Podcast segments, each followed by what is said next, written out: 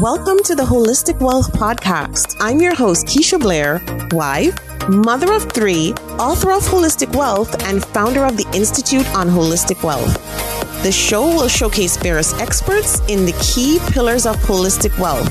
Each week, we deliver the best information on how to become holistically wealthy and live your best life. Today, we have a very, very special guest with us.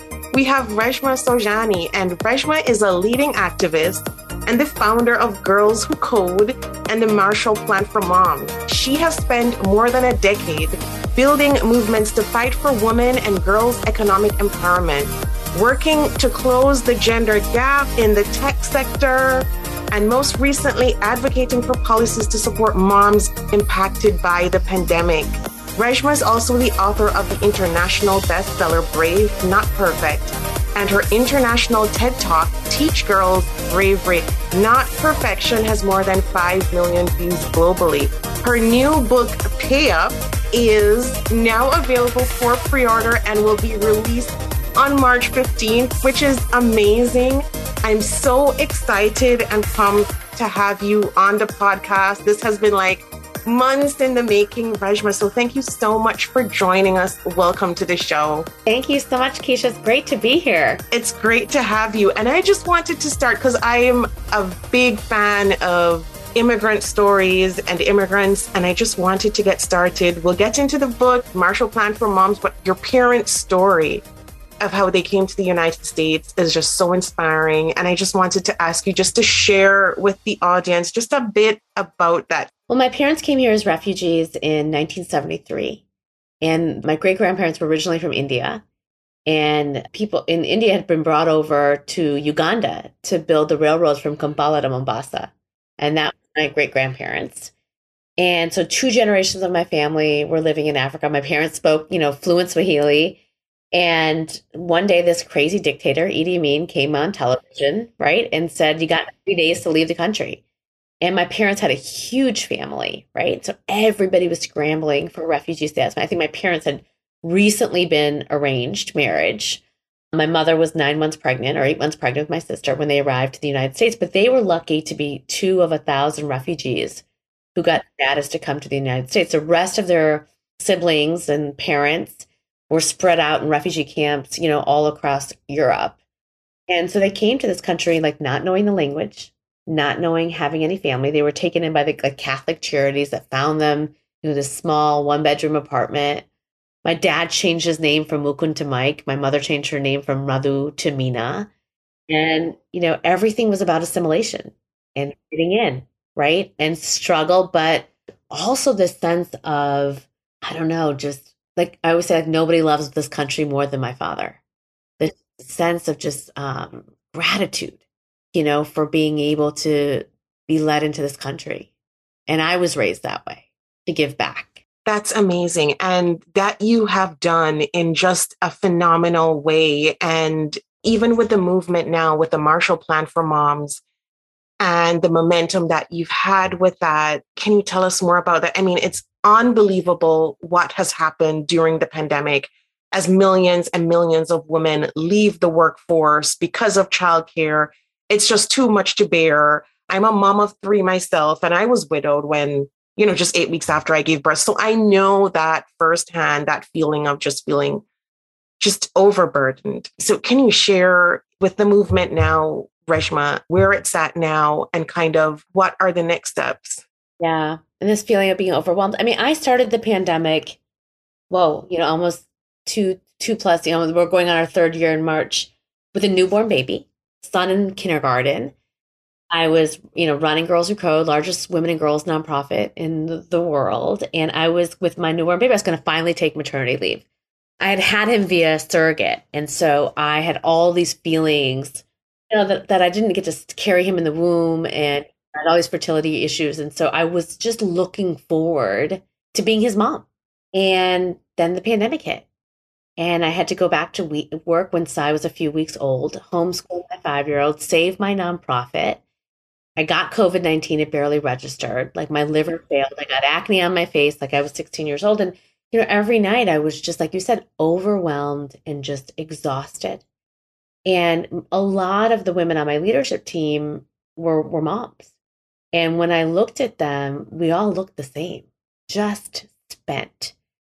And as we as a team were trying to figure out, well, how do we, you know, how do we save Girls Who Code? How do we, how do we secure ourselves? How do we make plans? How do we, and how do we do this while all of us are homeschooling our kids, don't have childcare, you know, in various places, right? In terms of single moms, you know, what, what support that we have, not to mention caring for our elderly parents, because that's what we do.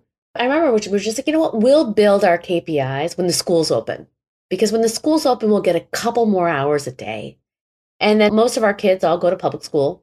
And remember, we got a, like, you know, we got a notice a couple weeks before, well, congratulations, right? We're coming up with a Zoom school and you're going to get to log on your kid at nine o'clock, ten o'clock, eleven o'clock, all the while you maintain your full-time job. And I was a little naive because I was shocked.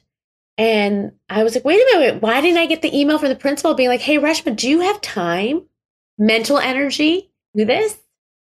And it was just assumed that we, and they knew it was going to be the moms, because all of the data that we have, time and sheets, was that the moms were doing the unpaid labor. The moms were already doing the Zoom schooling from March to May.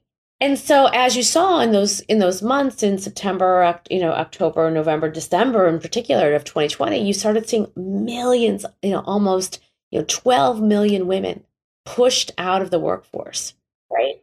And and it was for these reasons that we talked about. They didn't have childcare. Daycare centers were shut down. They couldn't bring their aunts, uncles, you know, grandmothers to come take care of the kids, right?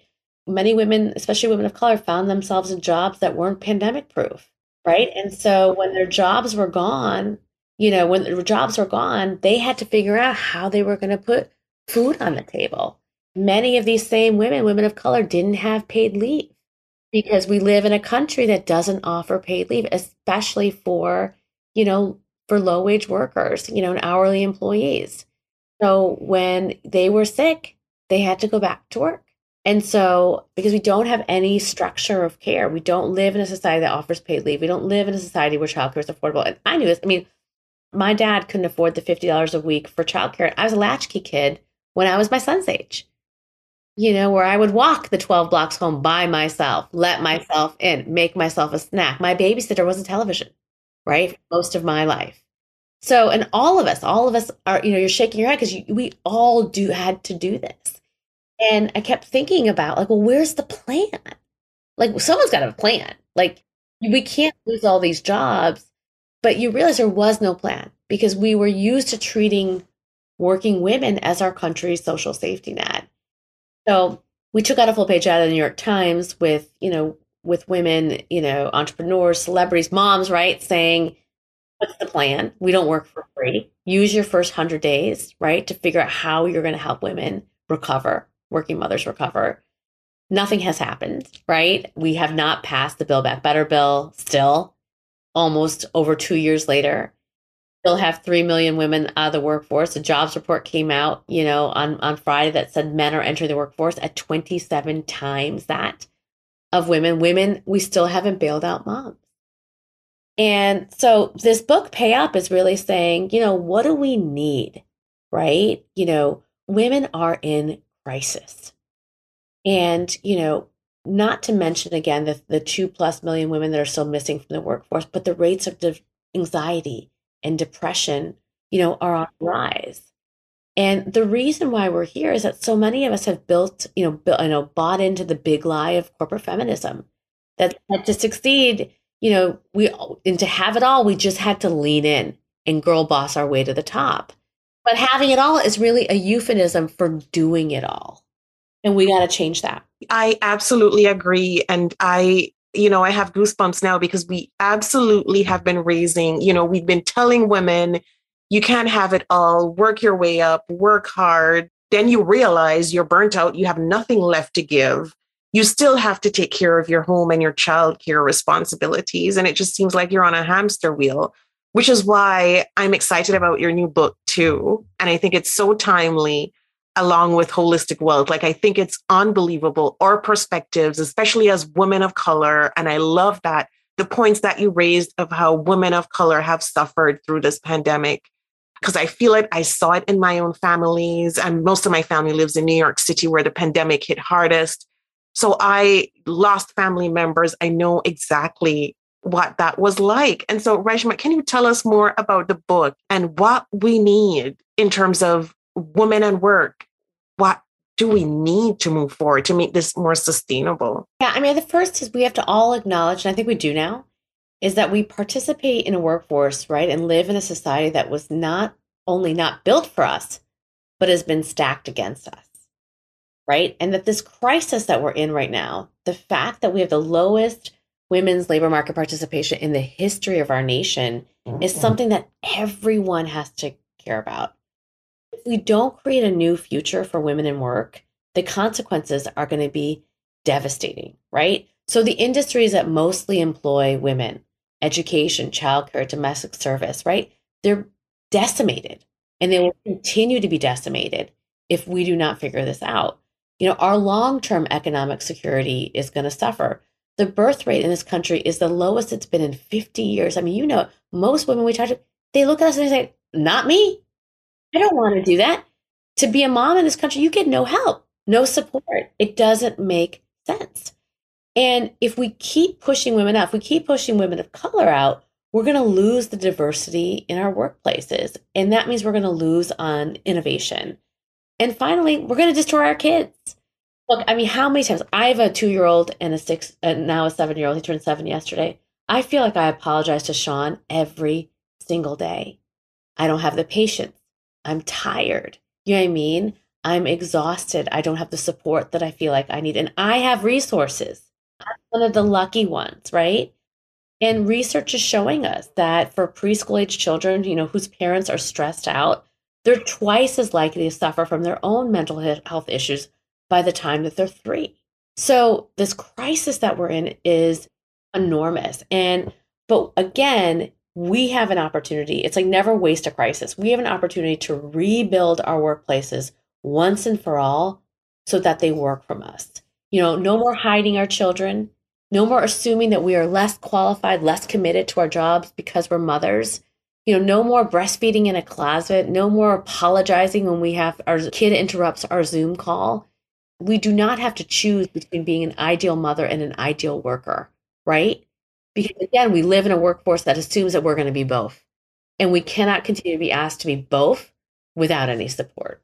Absolutely. And I feel that so much because I feel like this is my story. This is most of our stories. And it's unbelievable and how backbreaking. And I say that literally because I, I honestly have a back injury right now. And I was one of those moms pushing it through my back injury. And it's a spinal injury. Like I literally have a crack in my spine.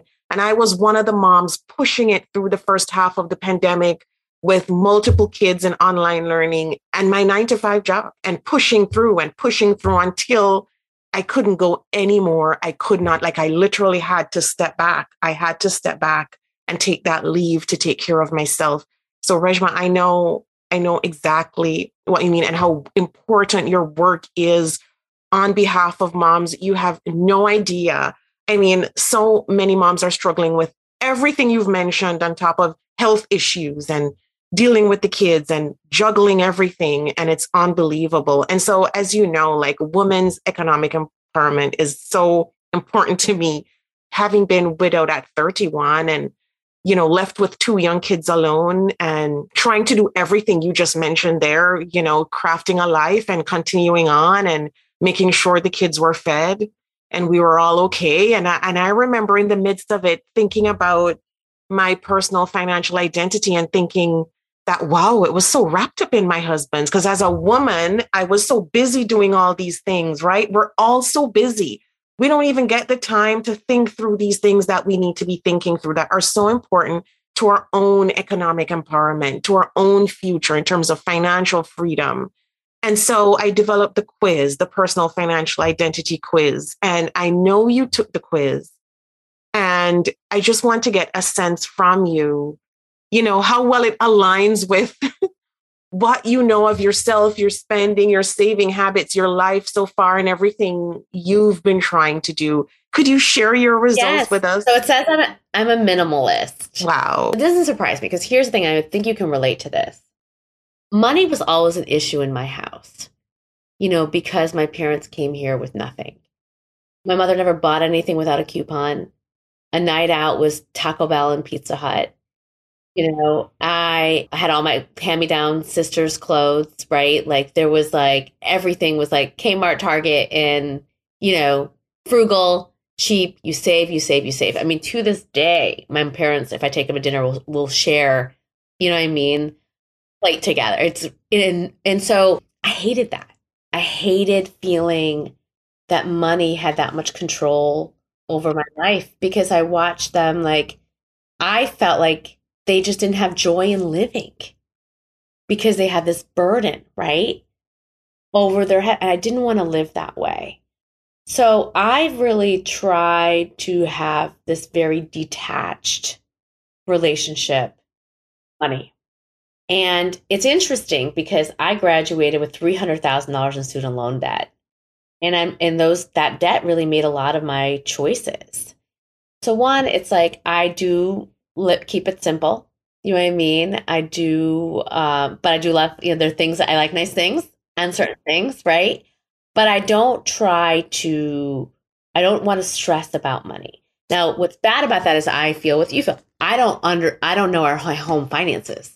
And I've kind of made myself commit to myself over the past couple of years to get, be more engaged, you know? And I think what happens in, in relationships, right, is like you're, you got your to-do list. And as we started having kids, my to-do list got really large. You do the groceries, you buy the kids' shoes, you do the laundry, you do the dinner, you know what I mean? So one thing I was like, you know what? Fine. Then you pay the bills and you, exactly. I'm not looking at that. I'm not even going to yeah. look at it. Because that yeah. was like, if I look at it, it's going to end up on my list.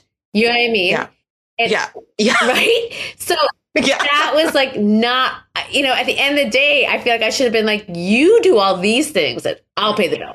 It's unbelievable because as you're talking, that's exactly it. And I know many women can identify with this. It's just our life. We have so many things on our list. And we know if we even take a peek, it's going to end up in our territory. So we're just like, and that's what I did too. You know, and, and even for women who are money experts and like, I'm a trained economist and I, I just, I just could not take on one other thing on my plate. Luckily, when my husband died, he had this folder, this, where he put all the papers and everything, you know, that we needed, all our financial documents. So I was good to go with that. And luckily we had all joint accounts. We had joint everything. So, you know, so that worked, but still, after he died, I still felt this void. And so it's interesting to hear your thoughts. And I love that uh, because you're right. The debt kind of controls a lot of the time when we have the student loan debt or the mortgage debt. It controls our decisions. It controls our mindset. And we feel powerless, especially as women sometimes when we're doing so many things. And so it's unbelievable, Reshma, those insights. And I wanted to go back to your work with the Marshall Plan for Moms because you, you've gotten some momentum. Prince Harry and Meghan, they signed on to support. And I just wanted to ask you about that because I thought that was phenomenal with the work that you're doing, the attention it's receiving, and because it's such an important topic. And that really jives with holistic wealth. Like this, to be honest with you, is such a big part of holistic wealth. Like when I even wrote that book, all of these things were in the back of my head because I suffered personally through everything we've been talking about. So can you just tell us about that bit and how you've been able to attract this, this large, not only following, but, you know, these um, celebrities who are interested in the cause? Well, let me, I first want to just say that Meghan Markle is incredible, incredible. And her and Prince Harry selected Marshall Plan for Moms as one of the organizations that they were going to support. And she has really put herself out there on paid leave and um, put herself out there in supporting organizations that are fighting for paid leave. And I thought that the way that she did it, by listing the organizations with the release of a, a photo of their of their, of their children, was so, because she was trying to get attention to us. And this idea of using your power and your platform, not a lot of women, not a lot of people do that. Forget about, actually more women do it than men, but and to do it, and you know you're going to still get criticized for it. Just extraordinary. She's extraordinary. Extraordinary. I fell out of my chair when I found out. I was like, what? You know, that was a blessing. And just, again, you know, grace of God that that, that, that happened and that, that she helped elevate this issue. You know, look, I think the thing is, is that I think a lot, this pandemic opened up a lot of people's eyes, and it's their own experiences. It doesn't matter. In some ways, it doesn't matter if you're living in a penthouse, right? Or if you're living in a one bedroom apartment, to different degrees, you're experiencing this. You know, I think, you know, it's been so overwhelming for mothers, this moment of isolation, having responsibilities, your kids, your work, your keeping them safe, keeping yourself, keep, keeping your parents safe, all of it. And it's like you said, when you were talking, Keisha, it's like, it's not an option to quit. We don't get to quit being a mom. We don't get to walk out the door and be like, especially if you're a single mom, and be like, I need a break. I need to take a walk. We don't get to do it. So it's one of those jobs that's thankless, that you don't get to quit. You know what I mean? And that you don't get a lot of respect and recognition. No, absolutely. It's so true. And I remember, Reshma, as you mentioned, single moms, when my husband died and I became a single mom, I was grieving like millions of women through COVID nineteen now who've become widowed and are grieving through this, and they're having to do everything at the same time. And I remember doing it and just feeling like I would not make it. So I know how these women feel. I didn't feel I was going to make it. I did. And so I know there's hope. And I know, you know, if you're listening in and you're at that point, there is hope, but it's absolutely incredible and just important, the work you're doing. Here's the thing. I think the thing is, what you're saying is so important is, I think the first thing to say to every woman who's listening, like, you deserve help. What you're feeling, the expectation that we put on, on moms is not normal. And so one that has to, we demand support. And I know you're tired and it's hard to like march for something or protest something when you barely can just make it through the day. But that is why I think this, it's important to have this conversation in a sisterhood and in a form of solidarity.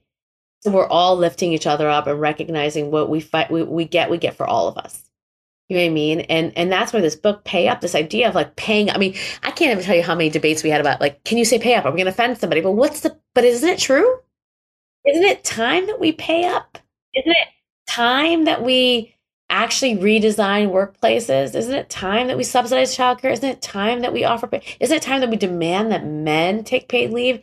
Isn't it time that we support that three out of ten American families are run by single parents? Vast majority are women.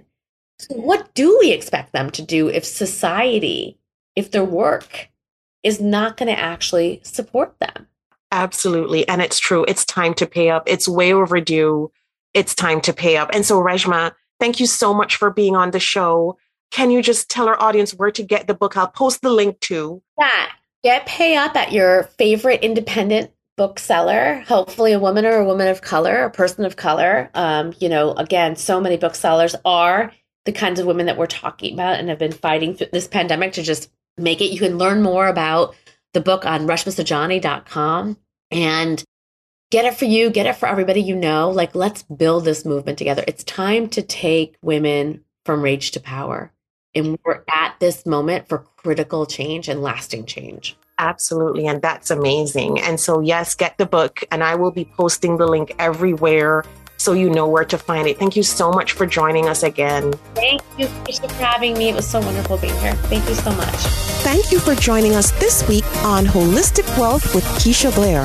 Make sure to visit our website, keisha blair dot com, where you can subscribe to the show on iTunes, Spotify, or via R S S, so you will never miss a show.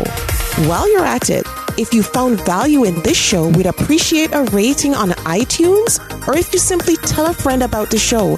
That would help us out too. Are you a member of the Institute on Holistic Wealth? If not, what are you waiting for? Go to Institute on Holistic Wealth slash memberships to choose your membership plan and join. As a member, you get so many perks. Free worksheets, advice, coaching, and a member's workshop to design an intentionally designed life. You need to figure out your life purpose? Take the Build Your Life Purpose Portfolio online self-paced course. You're struggling with all your money decisions? Take the free financial identities quiz and then take the course. You recently had a breakup, job loss, or experienced the death of a loved one? Take the Holistic Healing course. You need an overall plan to achieve holistic wealth? We will help you figure out your holistic wealth blueprint. And of course, if you want to start making money by helping others achieve holistic wealth, become a certified holistic wealth consultant. Regardless of what career you've got, the Institute will show you how to increase your income and walk in your purpose. The sooner you join, the sooner you start to achieve a more holistically wealthy lifestyle. And you're going to want to stay for a very long time. So go to Institute on Holistic Wealth slash memberships to join. If you haven't read the book yet, pick up a copy of the award-winning, best-selling Holistic Wealth thirty-two Life Lessons to help you find purpose, prosperity, and happiness.